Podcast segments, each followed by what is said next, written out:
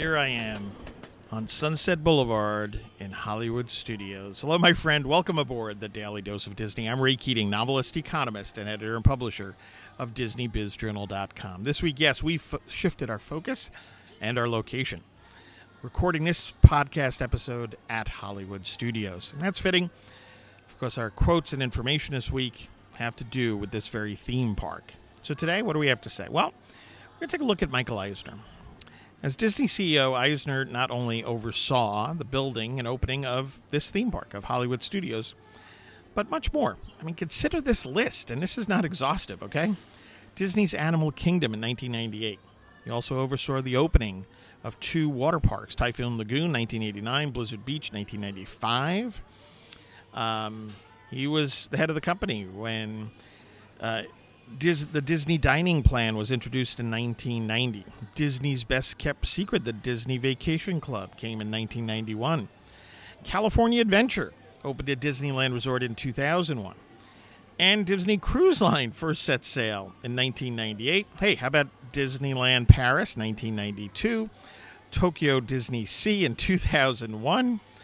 And Hong Kong Disneyland was in the development stages under Eisner's lead with the park opening in 2005. You have to sit back, you look at that list, and you go, "Wow."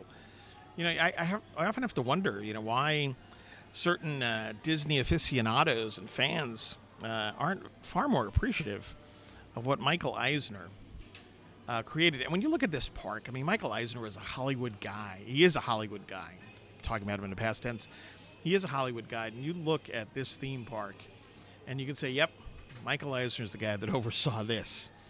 Um, so, but what do we take away from that? There's a great deal to talk about here in terms of leadership, right?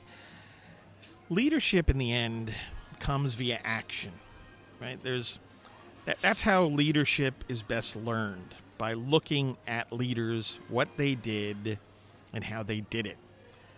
Um, in terms of this striking and, as I said, incomplete list of accomplishments, while Disney's CEO, one would have to rank Eisner as a noteworthy business leader, certainly one of the greatest leaders in Disney history.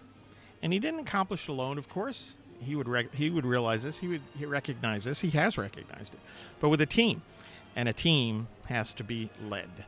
So as I sit here at Hollywood Studios, soaking in the fun, the Hollywood nostalgia, and so on, and the great new rides that have come post Eisner and lands. I say, hey, thanks, Michael Eisner. Thanks a lot. Thanks for listening, folks. Get your news and views on Disney at DisneyBizJournal.com.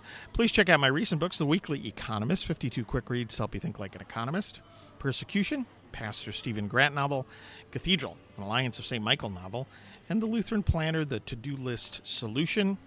And by the way, order my latest book, Under the Golden Dome, a Pastor Stephen Grant novel. That thriller takes place in and around the University of Notre Dame. Signed editions at raykeatingonline.com or paperbacks and Kindle editions at amazon.com. Listen, I hope you read them all. I hope you find value in all of them and have a magically productive day. And one more time, if you can, I'm not quite sure if you can via this microphone, I hope you soak in a little bit of the music as I sit here and enjoy it on Sunset Boulevard.